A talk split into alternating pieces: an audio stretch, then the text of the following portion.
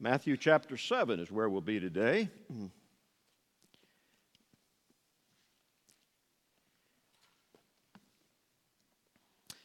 If I've kept up correctly the numbering, this is the 37th message since we started this series on the greatest sermon ever preached. Yes, children, if you're um, prepared and have permission to go to Children's Church in your church, you may do so now. Thank you for remembering. I'm not going to be able to review. I don't have much time, but it's it's been a while uh, since we were in this series, five weeks to be exact. So I won't review, but I will try to reorient you just a little bit. For all intents and purposes, when we get into most of chapter 7, Jesus is really done with preaching his sermon. He's done with the exposition and the exhortation. But like every good preacher, he's now applying it.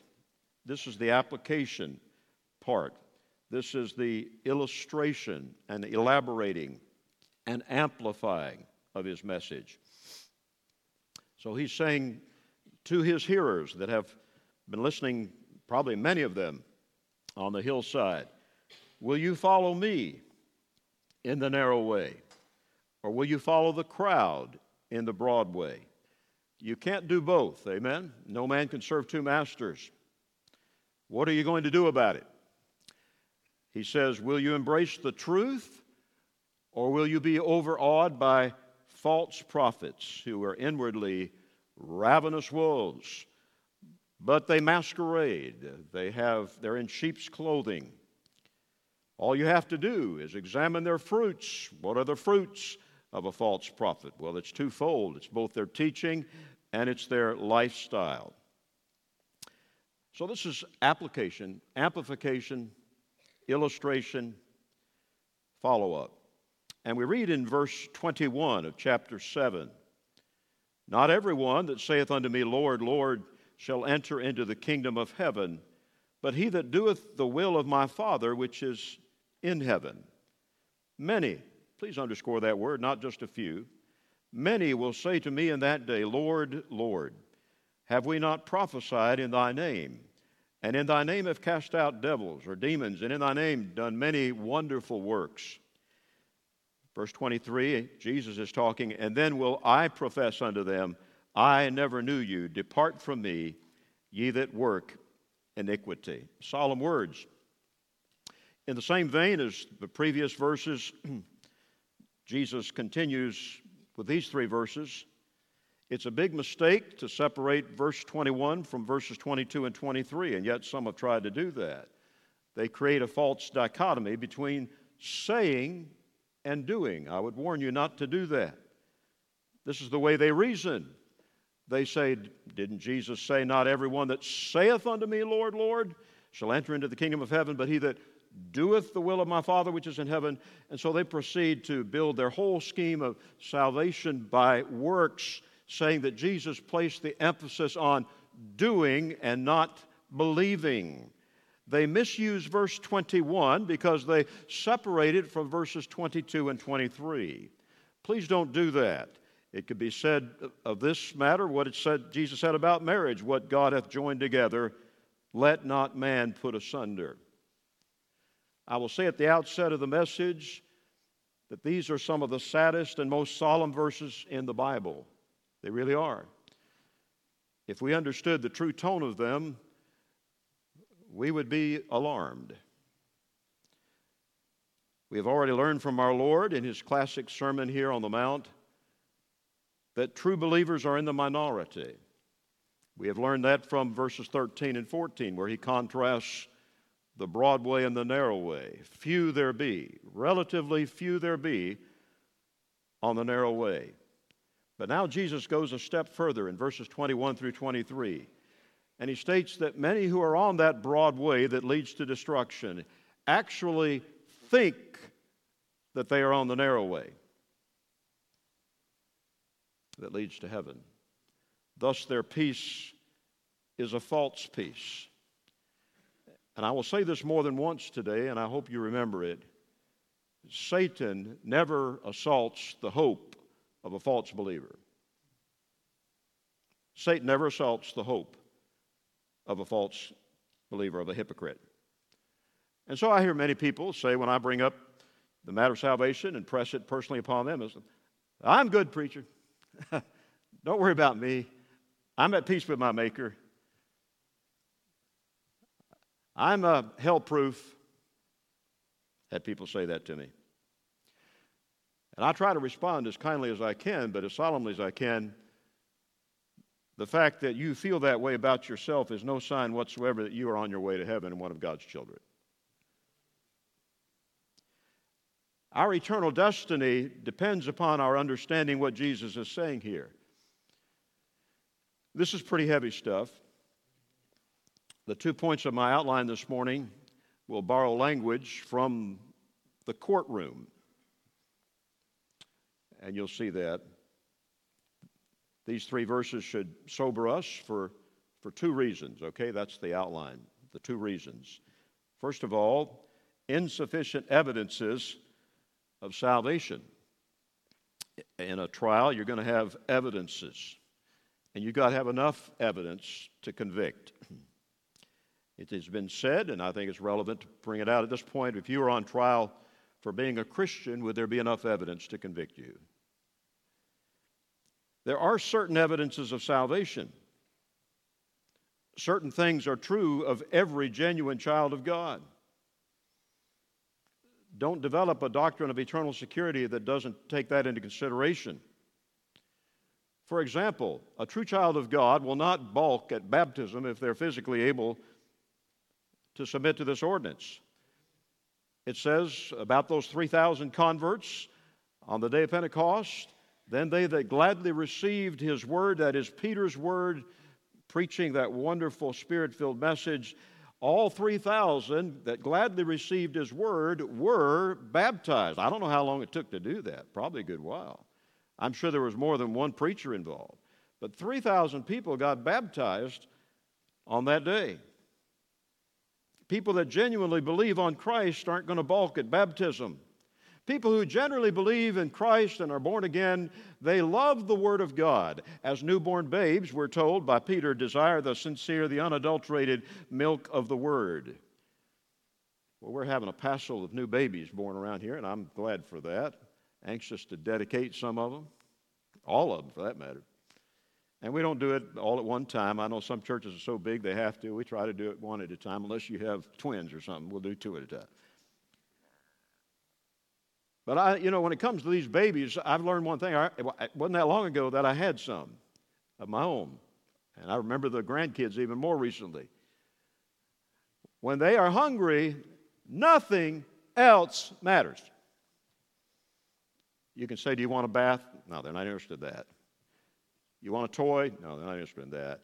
Do you want a cuddle from mama? No, not really. They want that food and they know the source for it. As newborn babes, we're to desire the unadulterated milk of the Word. It'll be natural. If we really love the Lord Jesus Christ and are born of, born of Him, we will love other believers. We know that we have passed from death unto life because we love the brethren. That includes the sisters too. Okay, that's generic. We will not regard the commandments of God to be burdensome or grievous, but we will delight in them. But did you know something? It's possible to do all those things, to be baptized, to read the Word of God every day, to enjoy Christian company, and other, it's, impo- it's possible to do all those things on the outside without having the real stuff on the inside that organic connection to Jesus Christ. I've been deceived by artificial flowers sometimes. When I come up and see certain flowers on the house the first time, I think they're real and beautiful. Then when I see that they never fade until, you know, eventually the sun gets to them, I know something's artificial. They're not organically connected to the soil. Please listen carefully. It is absolutely frightening certainly amazing to consider how far A man or a woman can go in saying and doing the right things and still be wrong and untrue. We talked about Judas last week, case in point. Reason those warning passages in the book of Hebrews are so misunderstood, and there's people, expositors all over the place on them, is because we don't really agree on this. We don't agree on how far an unbeliever can go in acting and looking and talking like a believer. Let's examine the insufficient evidences of salvation that our Lord enumerates here. This, folks, this is not my thoughts. I'm not trying to create a sensation this morning, but if we really understood it in the, in the sense in which Jesus spake it, and if we uh, understood his authority, it would shake us. First of all, there's orthodox doctrine. By that I mean correct belief. This is what Jesus means when he says, first of all, many will say to me in that day, Lord, Lord. Then he says, first of all, not everyone that saith unto me, Lord, Lord, shall enter into the kingdom of heaven. Lord, Lord. We, that, that, that caused us to think about other verses. What about uh, 1 Corinthians 12, 3. Wherefore I give you to understand that no man speaking by the Spirit of God calleth Jesus accursed. And then Paul goes on to say, and that no man can say that Jesus is the Lord but by the Spirit of God. So, yes, to call Jesus Lord is necessary. To confess Him as Lord is absolutely necessary for salvation. Thus, orthodoxy correct belief, correct system of theology is absolutely essential to salvation. Doesn't mean that you have to know all the doctrines, but you have to be right about Jesus and, and about salvation by grace and not works. If a man does not believe that Jesus is God over all, he cannot be saved, no matter how pious and generous he may be. He does not have the Holy Spirit. And, and Paul said, If any man have not the Spirit of God, he is none of his. We make a big deal about doctrine around here, about correct teaching, orthodoxy. But listen carefully though orthodoxy is absolutely necessary, it is not sufficient. Necessary but not sufficient. If one relies only upon his sound doctrine, he may yet be damned. If that sound doctrine that he claims to believe doesn't make him sound, he's in trouble. One can make an open profession of faith in Jesus as Lord. He can identify with his disciples, with other believers, and yet be deceived into a false security.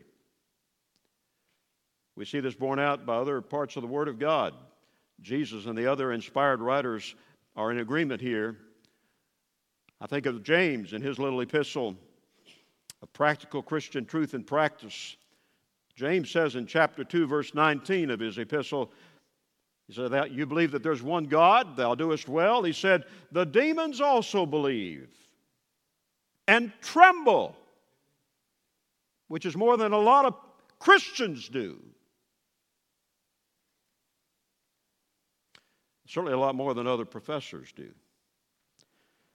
Are the demons true believers? Are the demons going to be admitted to heaven? Wait a minute. Jesus encountered demons in his day. And they recognized him and they acknowledged who he was. You're the Holy One of God. But they're not going to be in heaven. It requires a faith greater than that of demons, more than mere intellectual assent to be validated by God. And you may recite the Apostles' Creed every Sunday and still be lost as a goose in a snowstorm. You may say the Lord's Prayer religiously every day and yet still not know God as your Father. Pastors can preach solid biblical truth every Sunday for years and still yet fail to practice what they preach.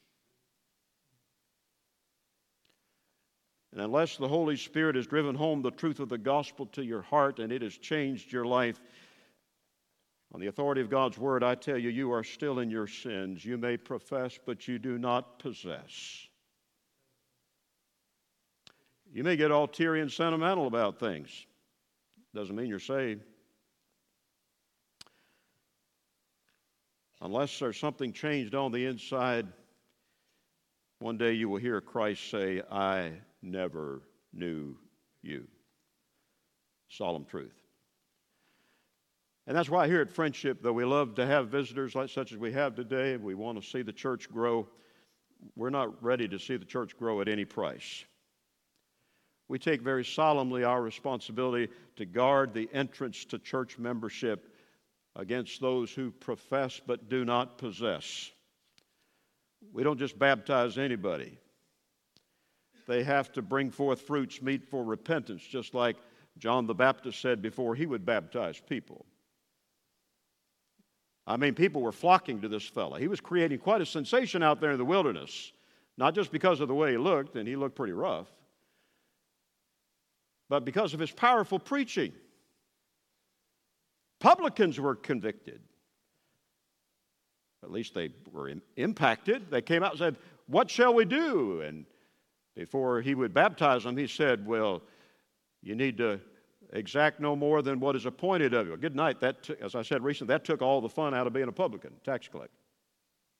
They were only in the business because they could skim off the top more than they were entitled to. The soldiers, they were a rough lot. But they came and they said, John the Baptist, what shall we do? And he said, Be content with your wages, do violence to no man. Wow, that was counterintuitive to being a soldier back then. Bring forth fruits fitting for repentance. We are to guard the church door, not about it uh, from anybody who wants to come and hear the Word of God.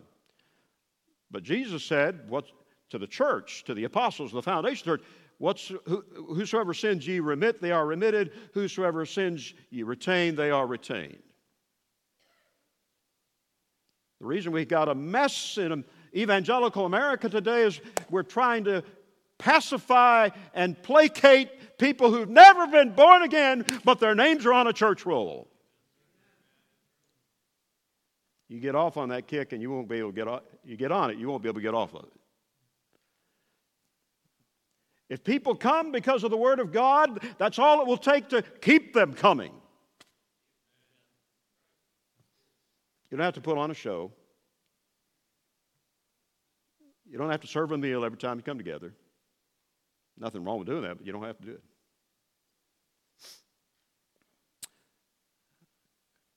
Orthodoxy, correct doctrine.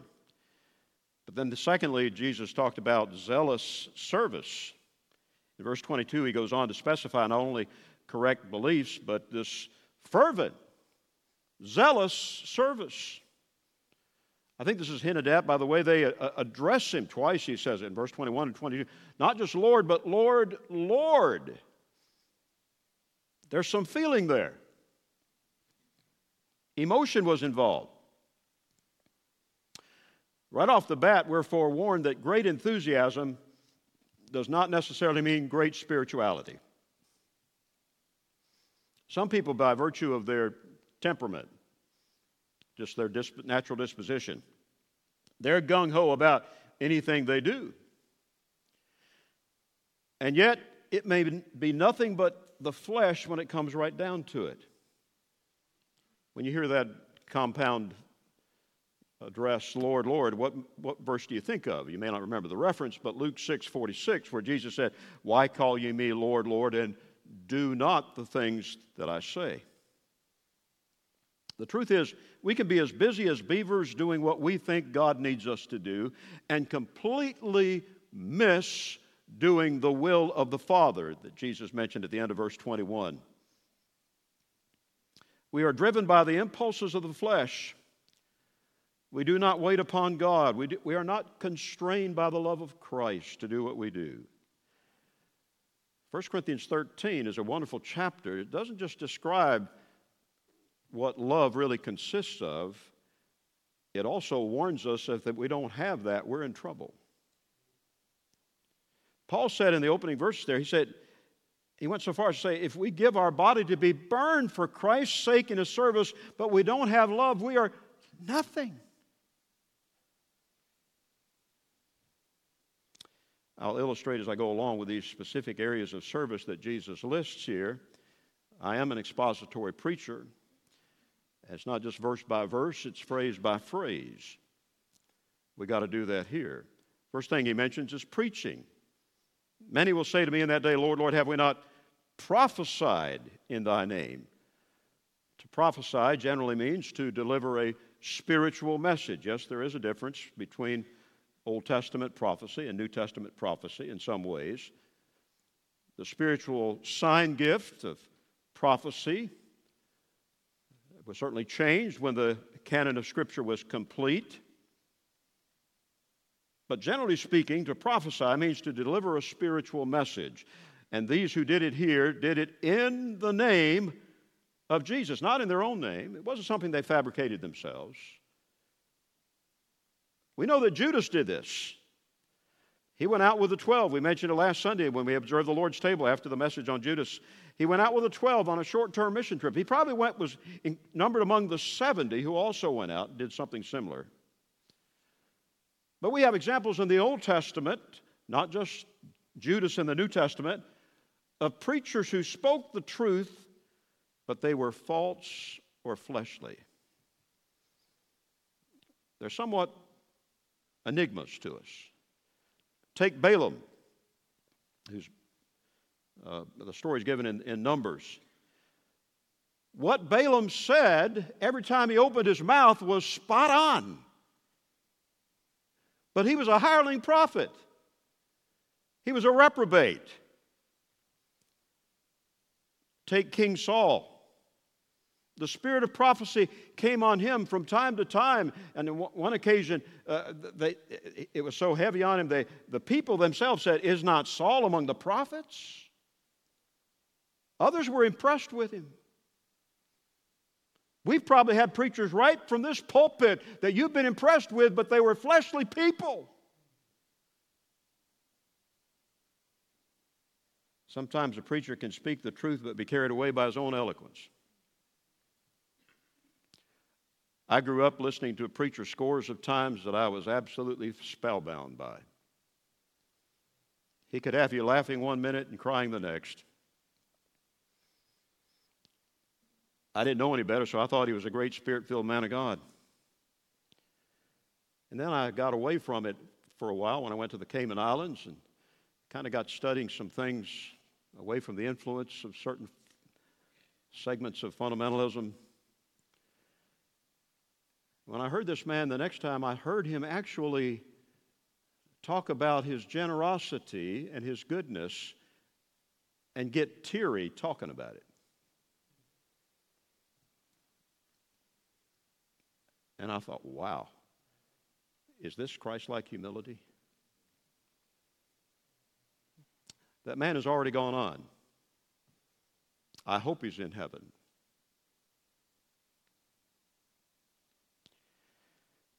You know, a preacher can preach to attract souls to himself and not to Christ. And I appreciate men that just preach and leave the results with God and are humble servants of the Lord. Did you know the Apostle Paul was not a flashy preacher? His readers in the church at Corinth, some of whom he led to Christ, he was there for 18 months, laid the foundation of the gospel. But then when he wrote First Corinthians, he had to correct them because they had become so infatuated with some Johnny come latelys that followed him and they were emphasizing spiritual gifts. And they were undermining the authority and the influence of the Apostle Paul. And they were circulating rumors that he was not a flashy preacher. Oh, he was a great writer. I mean, he had a way with words. But his bodily speech was contemptible, his presence was weak. If people were prone to do that back then, do you think we have people today that are prone to be impressed with rock star preachers and despise the humble, faithful men of God? At the judgment seat of Christ, we're going to be shocked at who walks away with the rewards. That's why Paul said, the great man of God that he was, in 1 Corinthians 9 27, I keep under my body. I discipline myself. I bring it into subjection. Literally, he said, I pummel my body till it's black and blue. That's the idea in the Greek. Why? Lest by any means, when I have preached to others, I myself should be a castaway. We talked about that recently. adokimos, disapproved, reprobate, reject. Don't minimize the severity of that term. Paul was saying, I don't want to get in the flesh whether I'm in the pulpit or out. That's what he was concerned about, far more than just what people said about his sermon. Preaching. Let's make sure we have the right criteria for gauging the effectiveness of a preacher. Second thing Jesus mentions is exorcism. Lord, Lord, have we not only prophesied in thy name, but in thy name have cast out devils or demons? Now, this emphasizes not only zeal, but a remarkable degree of success in the ministry. It's a pretty spectacular success to be able to cast out a demon. Anybody cast out a demon since last Sunday? That's what I thought. Judas did. Yeah. But, dear brother and sister, if you and I could be able to exorcise demons from people, and yet the devil is not cast out of us, what an awful plight to be in at last. That's exactly what's in view here. Would you turn to Luke chapter 10, Luke's Gospel chapter 10, verse 17 through 20? 70 disciples have gone out on their, I call it short term missions trip. We kind of understand that. And they come back all breathless with excitement to report to Jesus. And notice what they say in verse 17. And the 70 returned again with joy, saying, Lord, even the devils, the demons, are subject unto us through thy name. They thought Jesus would share in their euphoria, that he would be excited with them, that he would praise them. But he didn't.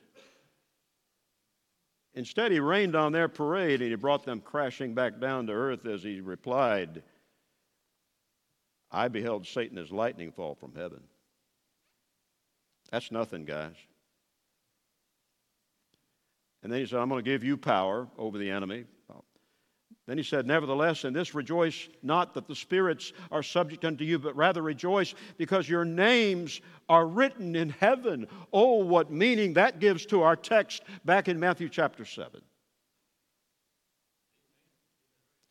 Let's face it, if we were to see a man casting out demons here in Raleigh, North Carolina, we would no doubt say to ourselves, Boy, I wish I was as sure of my salvation as he is.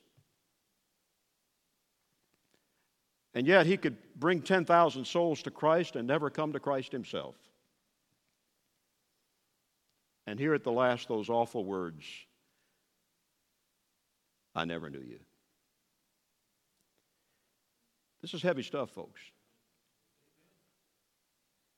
We're not done.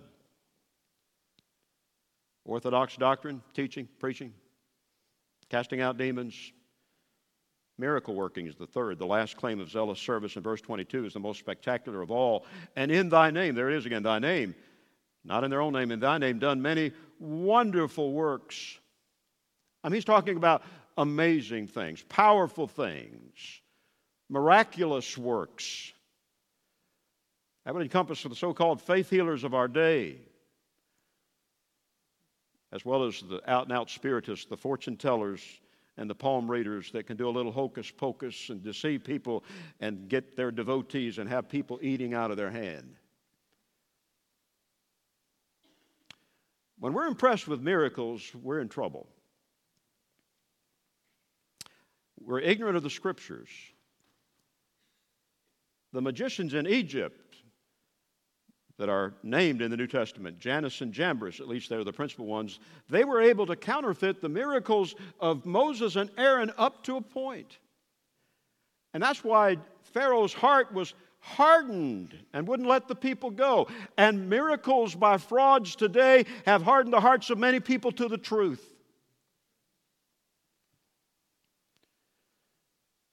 But pardon my English or lack thereof, we ain't seen nothing yet.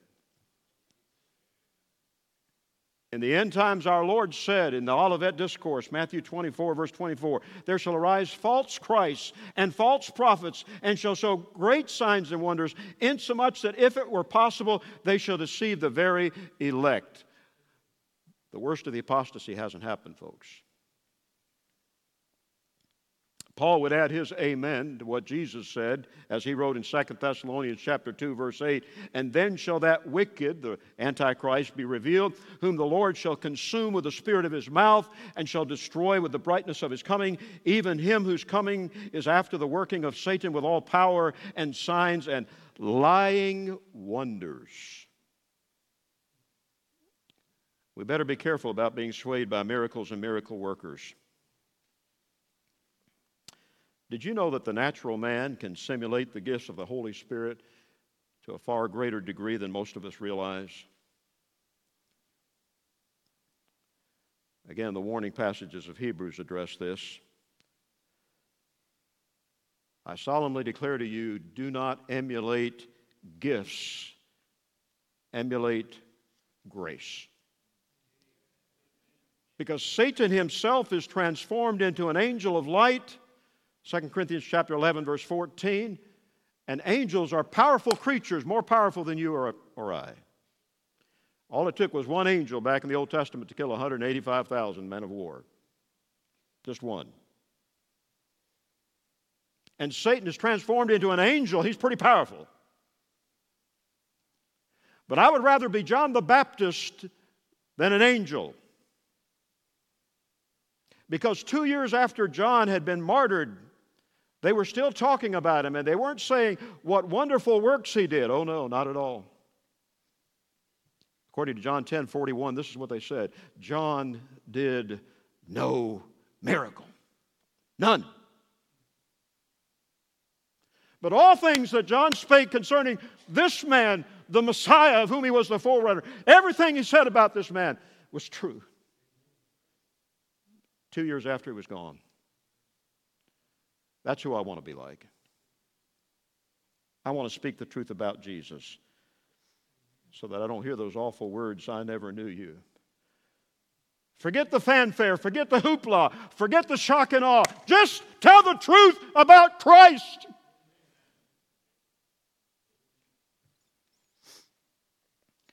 We're so overawed by spectacular guys. Please notice it was a sustained ministry. This sense is certainly conveyed in verse 22. It's not outright stated. We go back to our text there, Matthew chapter 7. They'll be doing all these things in Jesus' name. They do it for a long time. They're not just flash in the pans. They don't necessarily after a short time of, in the ministry, go back to scandalous life, lifestyles or deconstruct or deconvert, like we've heard of people doing in recent years, Josh Harris and Marty Sampson and others. No, the implication is here they kept it up for a long time. Evidently, they, they were not silenced by people.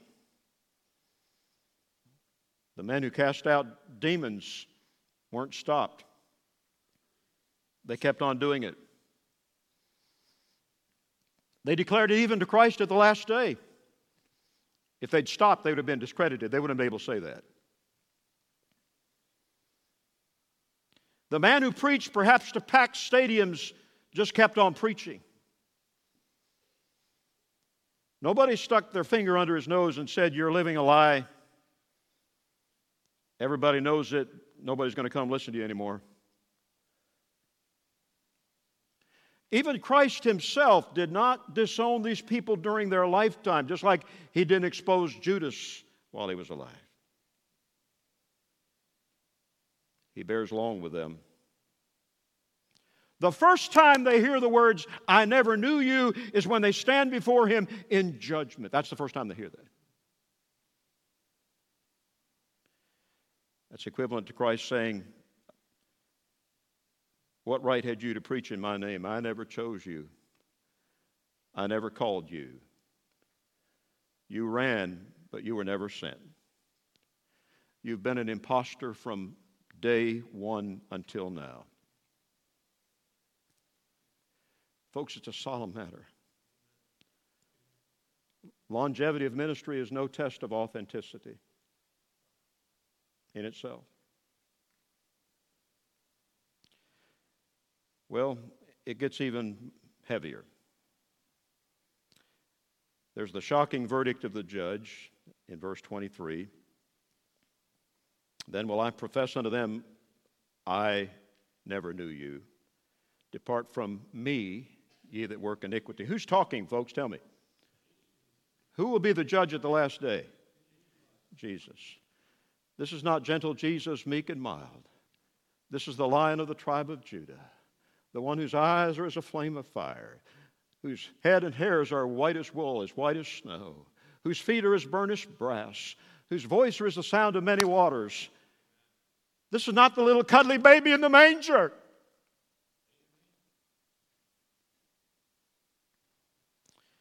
They were prophesying in his name.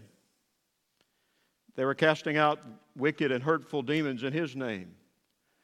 They were doing many wonderful works in Jesus' name works of benevolence, works of healing, no doubt works of justice, works of philanthropy. But Jesus called that, did you catch this? Iniquity, lawlessness.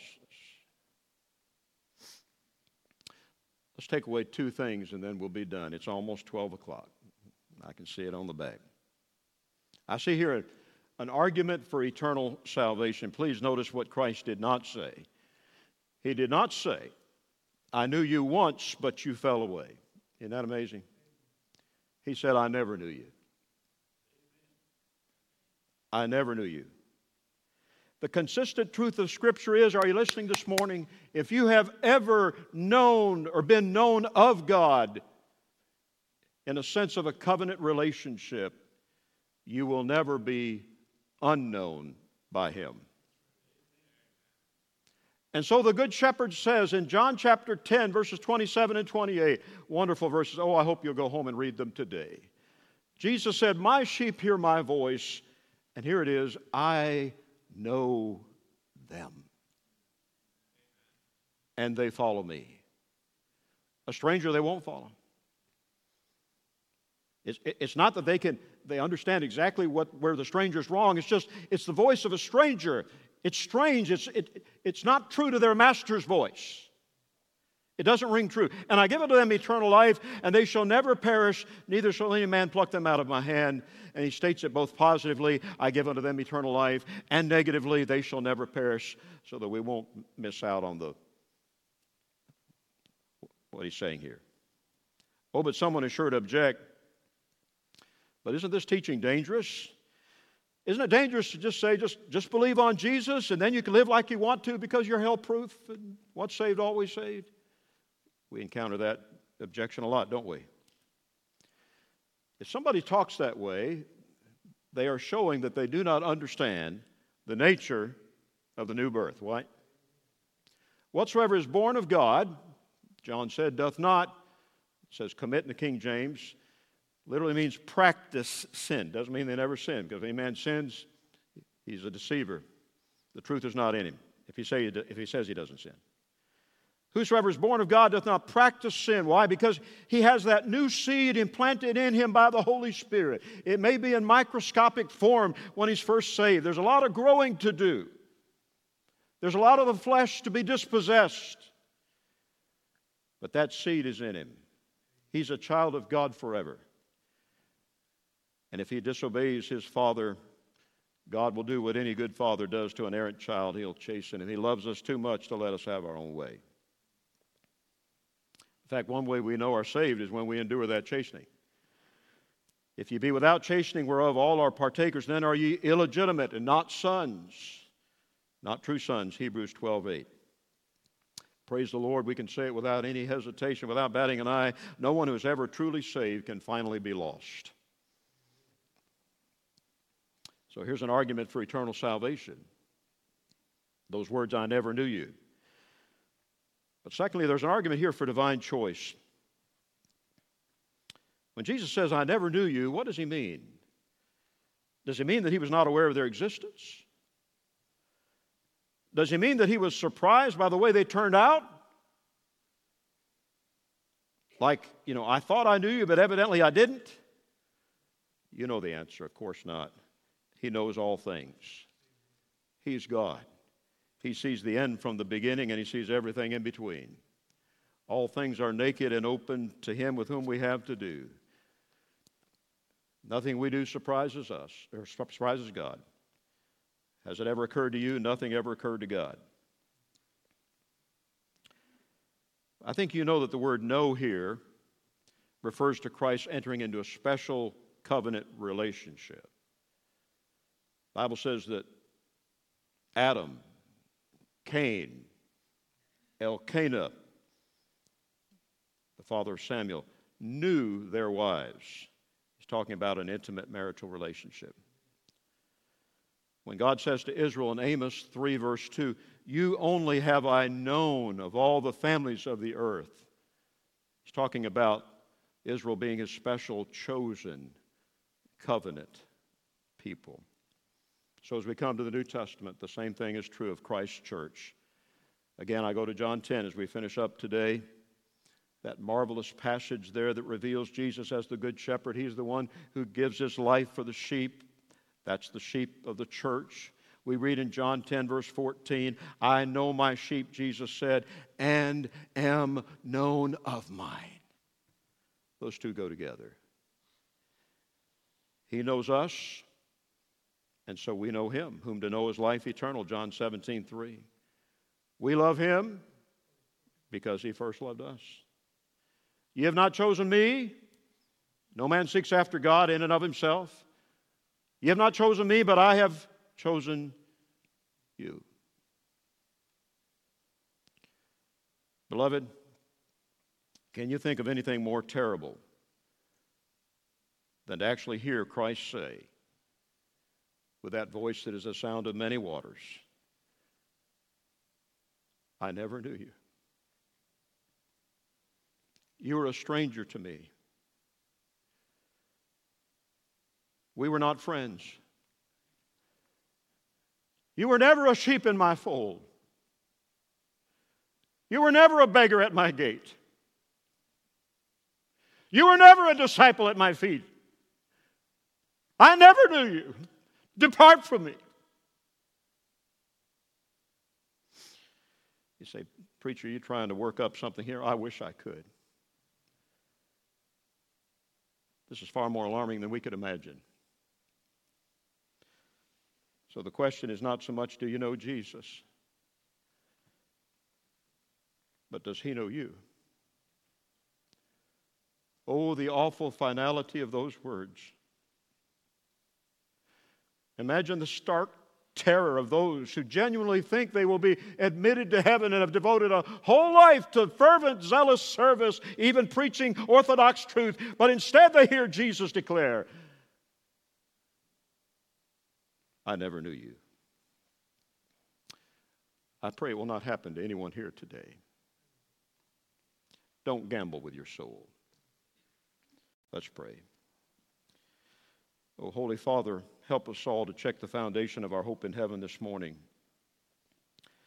to examine ourselves whether we be in the faith. Thank you for your grace and mercy in just giving us this solemn warning lest we continue in a carnally secure state until it's too late. Oh God, would you awaken some from the sleep of death today? For Jesus' sake and in his name we pray. Amen.